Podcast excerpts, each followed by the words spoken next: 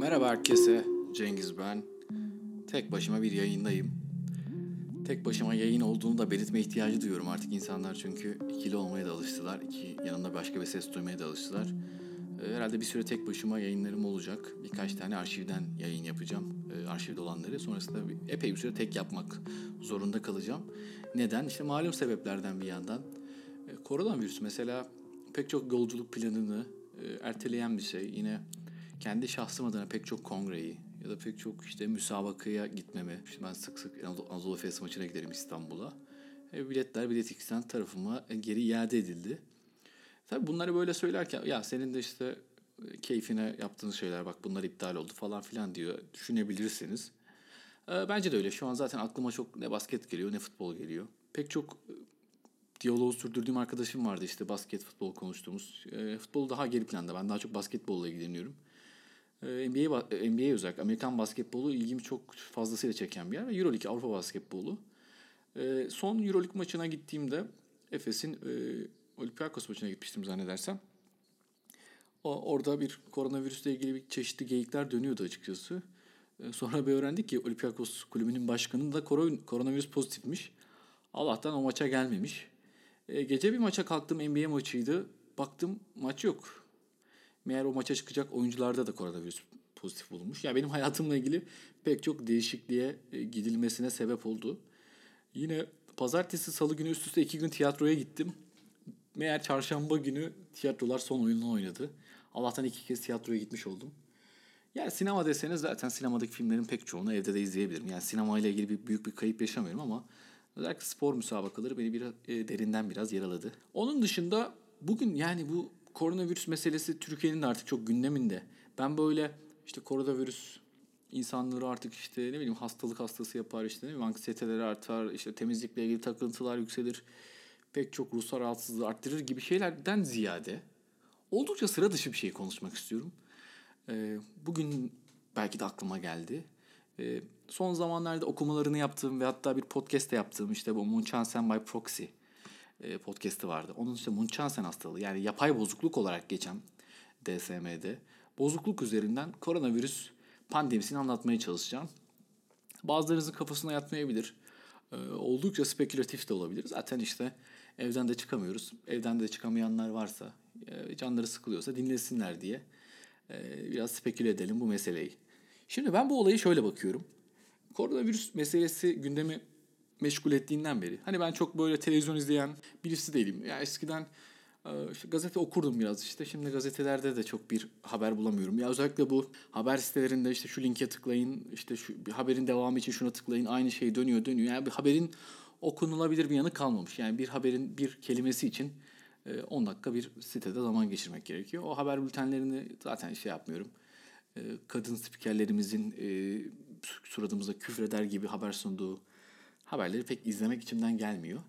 Neyse şimdi bu koronavirüs meselesi gündeme gelince izlemesem de takip etmesem de dediğim o haberleri örneğin işte bu Suriye meselesi, e, bu İdlib'deki olaylar her ne kadar izlemesek de gündemimize giren şeyler. E, bakıyoruz işte bir sürü işte tekrar operasyon işte tezkereyle ilgili konular işte Suriye'nin jeopolitik önemi, bizim sınırımızdaki olaylar falan filan işte Esad bir yandan işte Pek çok işte Rusya ile görüşme, bununla ilgili işte NATO'nun bizim yanımızda olup olmayacağı falan filan. Yani bunları böyle kulaktan dolması tabii söylüyorum. Yani o kadar çok böyle gündemi takip eden birisi falan da değilim. Yani yine bunun dışında işte e, ülkemizde pek çok konu vardı gündemi meşgul eden. E, olumlu ya da olumsuz. E, mesela aklıma gelmiyor şimdi ama yani işte aklıma da gelmiyor şimdi. Zaten bunu konuşacağım işte. Şu an işte konular niye aklıma gelmiyor? Belki de aklımdaydı. Yani mesela işte bu değil mi? Göçmenler işte sınırdan Yunan, Yunanistan'a doğru böyle gönderilmeye çalışıldı bir anda. E, büyük bir olay aslında yani göçmenleri alenen yolcu etmeye çalıştık. Sonra tabii almadılar yine bize kaldı. Ama şimdi bunlar böyle bir haber değeri taşımamaya başladı. E, çünkü e, durum çok ciddi. Yani çok ciddi bir durum var karşımızda. Peki dünyada şimdi ben bu yerel kaoslarımızdan bahsettim. Dünyada da büyük kaoslar var. Yani işte ne bileyim işte siber suçlarla ilgili ya da siber pek çok aksiyon var. Ee, işte hep Amerika Rusya arası bir hep bir gergin işte Çin pazarda büyüyor, büyümüyor. Öyle bir takım şeyler var. E, yani işte Kuzey Kore'de bir takım şeyler oluyor, haberimiz yok falan filan. E, Güney Amerika ülkelerinde zaten sürekli bir işte e, bir isyan hali, işte bir e, oradaki işte diktatöryal e, rejime karşı bir başkaldırı hali var. E, Arap ülkelerinde e, pek çok işte eşit bağlantılı olay yine e, Afrika'da işte özellikle Afrika'nın işte gelişmemiş fakir ülkelerinde pek çok terör örgütü ya da nasıl diyeyim işte oradaki işte çeteler işte Boko Haram falan. Yani bunlar böyle zaman zaman işte döndürüp döndürüp bizim işte izlediğimiz şeylerdi. Ya da işte ne bileyim Müge Anlı'da programa çıkan insanların başına gelen olaylar. Şimdi tüm bunlar bir yana. Yani tüm bunlar bir yana derken bunlar tüm bunlar niye bir yana oldu? Biraz bunu konuşalım. Şimdi dünya o kadar büyüdü ki yani bu ya da o kadar küçüldü ki diyeyim. Yani bizim o büyük dünyada ulaşabileceğimiz her yer e, yani ya da ulaşamayacağımız hiçbir yer kalmadı. E ne oldu işte insanlar uçuyor, sağa sola gidiyor. E, yani bireysellik çok azaldı ve bireysel yaşamlar belki de çok daha azaldı. Yani evet şimdi şunu diyoruz işte eski komşuluk kalmadı, şu kalmadı falan ama e, bir yandan da e, insanlar hafta sonlarında bile bir, bir günlüğüne bile yurt dışına gider oldu, şehir dışına gider oldu. Yani globallik e, bir yandan da tabii keyifli bir şey de olabilir. Yani yeni yerler tanımak, yeni yerler tatmak, yeni tatlar tatmak adına. Devam eden süreçte bu belki de kontrol altına alınamaz bir hale geldi. Yani her ne kadar biz işte vize kısıtlamaları, işte pasaportla ilgili denetlemelerden geçsek de dünyada o kadar çok insan var ki yani bir yerden sonra bazı şeyleri takip etmek oldukça zor. E, dünya zaten kendi içinde bir sürü kavgası, çatışması olan bir yer. Yani bunu sadece e, savaşlar gibi düşünmemek lazım. Bir güç savaşı, bir e, yani bu dünyanın sahibi kim savaşı da her zaman olan bir şey. E, herhalde dünya var olduğundan beri. E, şimdi bakıyoruz bu savaşlar biraz sanki geri atıldı. Ben bunu şunun üzerinden okumaya çalışacağım. Bu dünyadaki bütün bu çatışmalar, yine, yine yerel bakarsak Türkiye'deki bütün bu kötüye gidiş, işte bu kötü olaylar, ekonomik krizler ya da bunların konuşulmaması ya da işte Suriye meselesinin arkaya atılması. Buna bir açıklamam var. Buna bir açıklamam var. O da şu. Bu bir yapay bozukluk bu. Yani koronavirüs pandemisi bir yapay bozukluk bu. Yani bunu nasıl peki e, bağdaştırdım diye düşünürseniz. Yani yapay bozukluk okuduysanız ya da bir ben size anlatayım ve siz kafanızda oturtmaya çalışın. Yapay bozukluk açık bir dış ödül getiren bir neden olmamasına rağmen kısıtlı olarak fiziksel ve veya psikolojik belirti, hastalık üretilmesi, hasta rolünün benimsenmesi ve bunlar aracılığıyla doyum sağlanması davranışı için tanımlanmaktadır. Şimdi bu e, hastalık rolü benimsemek ve herhangi bir ödülün doğrudan olmaması. Aslında doğrudan bir ödül olmasa da nasıl diyeyim bir takım avantajlar var böyle durumlarda. Yani peki şu anda mesela neler başımıza geliyor? Ee, işte insanlar sürekli hastalık konuşuyor, maske konuşuyor, e, işte dezenfektan et, işte dezenfekte etmeyi konuşuyor, çeşitli izolasyon önlemleri. Gündemimizde hep bunlar var. Pek çok doktor çıkıyor, özellikle de en az da enfeksiyon uzmanları çıkıyor. Çünkü işte onlar herhalde daha meşgul ki diğerleri bu kaostan biraz faydalanıyor. Ee, ve çıkıyorlar ve bunları konuşuyorlar. İşte nasıl korunur, nasıl beslenilir, nelere dikkat edilir, işte nasıl işte önlemler alabiliriz, ailemizi nasıl koruyabiliriz gibi. Peki yapay bozuklukla bunun nasıl ortak bir yanı var? Yapay bozuklukta da bunlar çok gündemi meşgul eden şeylerdir. Yani biz bireysel bir yapay bozukluk hastasını dünyaymış gibi düşünelim. Ya da dünyayı bir aile düşünelim. Büyük bir aile. Ve yapay bozukluk işte diyelim ki şu anda işte Çin'deydi, şu an İtalya'da. Yani İtalya'da şu an yoğun olduğu ülkelerden biri olduğu için. Şimdi yapay bozuklukta kişiler belli semptomları dışarıdan üretir, işte kendi kendilerine üretirler. Bilinçli bir şekilde üretirler. Mesela işte insülin iğnesi yaparlar, şekerlerini düşürür, düşürürler. İşte ameliyat oldukları yerin iyileşmemesi için o yara yeriyle oynarlar. Dışarıdan tiroid hormonu alabilirler. İşte bir takım yerlerini kırabilirler, incitebilirler. Evet kulağa çok saçma geliyor. Ya insan kendi canına zarar verir mi? Yani bunun ucunda ne var diye düşünebilir. Ee, bazı durumlarda işte temaruz dediğimiz ya da simülasyon dediğimiz durumlarda insanlar işte askere gitmemek için, hapse girmemek için, işte bir takım şeylerden kaçmak için ya da doğrudan bir ödül için bunu yapabilirler. Ama yapay bozuklukta doğrudan bir ödül yok. Yani birincil bir ödül yok, kazanım yok. Ama şöyle çeşitli kazanımlara sahip olabiliyor. Kişi bunun bilinç dışında tabii ki e, tahayyül ediyor. Yani bilincinde olan bir şey değil. Semptomları bilinçli üretiyor ama kazançlar biraz daha bilinç dışında. Ne oluyor? İlgi biraz daha kendi üzerinde. Tamam ilgi kendi üzerinde olabilir. Bu ilgiyi başka türlü de sağlayabiliriz. Ama ne oluyor? Diğer çatışmalar geriye gidiyor. Yani kişinin işte işsiz olması geri planda oluyor. Kişinin işte ilişkisindeki sorunlar geri plana gidiyor. Kişinin başka pek çok çatışması, benlikle ilgili pek çok çatışması arkaya itiliyor. Ne oluyor bu sefer? Herkes hastalığı konuşuyor. Çünkü bu hasta kimliği denilen şey 1972'deki bir makalede Mechanic'in makalesinde o hasta kimliği kavramını yani daha çok şöyle söyleyeyim hasta kimliği de değil de hasta rolü diyor.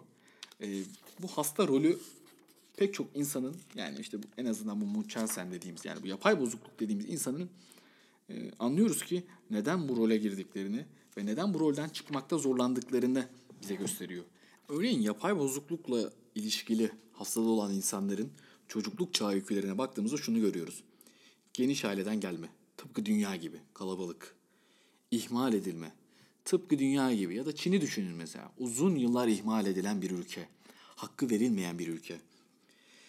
Ebeveynleriyle soğuk ve sadistik ilişkiler. Çin'i düşünün yine.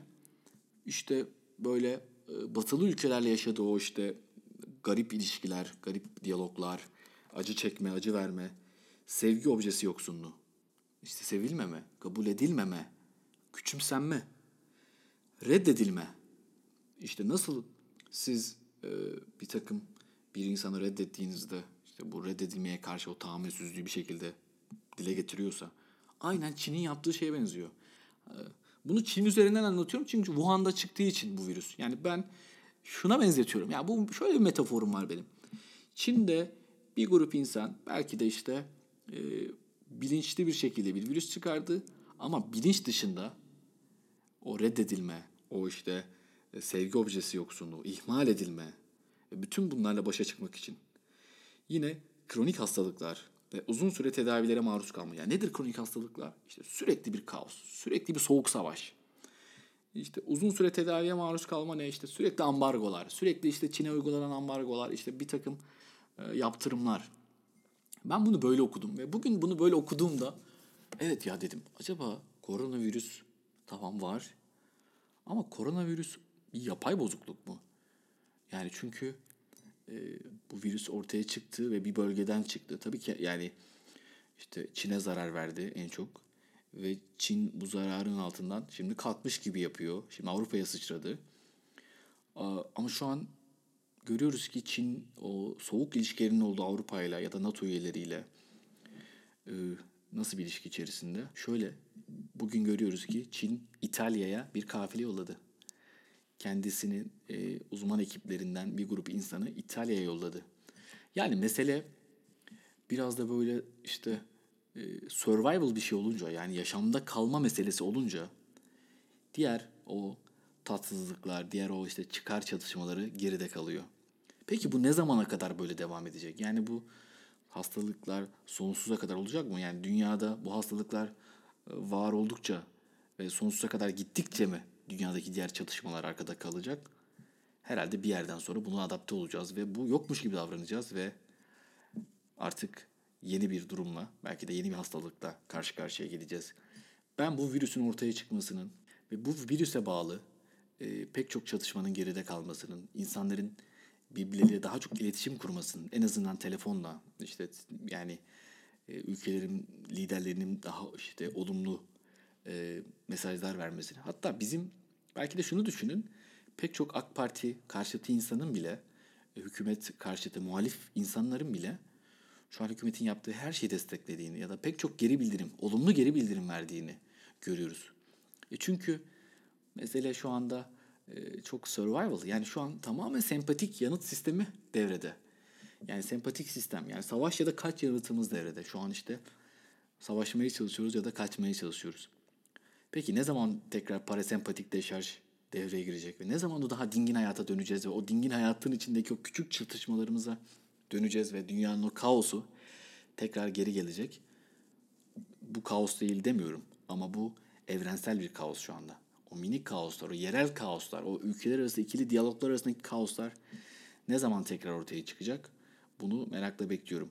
Umarım bu virüsten, bu pandemiden oldukça az hasarla geriye döneriz. Ama dünyadaki bu ihmal edilmiş ülkelerin, işte bu sevgi yoksun ülkelerin, bu benlik saygısı ya da işte global saygısı azalmış ülkelerin belki de o saygıyı hak ettikleri gibi görmesi e, ve o o hastalık rolüne girmiş o ilişkinin dinamiklerinden bir an önce kurtuluruz ve e, işleri tekrar yoluna sokarız. E, bu bana gerçekten şöyle bir dışarıdan bakınca çok şey öğreten bir süreç oldu. Yani e, tüm bunların yanında bu global ölçekli kaosların yanında e, bir de küçük insanlarımızın küçük problemleri de ortaya çıktı. İşte okula bir, gidebilecek miyiz? İşte okulu bitirebilecek miyiz? İşte e, ya benim şu biletim vardı, şuraya tatile gidebilecek miyim? Evlenebilecek miyim? İşte nişanlanabilecek miyim? İşte e, şunu izleyebilecek miyim? Ya ben ben şuraya randevu almıştım ona gidebilecek miyim? Yani ya mezuniyet fotoğrafı çekilecektim o iptal olur mu gibi küçük tatlı telaşlar da var. Yani dönüp bakınca çok küçükmüş gibi geliyor ama herkesin tabii kendi içinde büyük e, hayalleri de olabilir bunlar.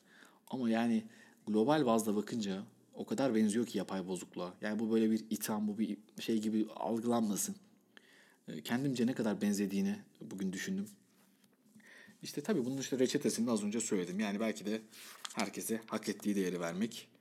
Olabildiğince ya biz seni hasta olmasan da biz seni e, işte ne diyeyim yani bütün bu kaos olmasa da seviyoruz demek. Ya da bunu böyle hissettirmek.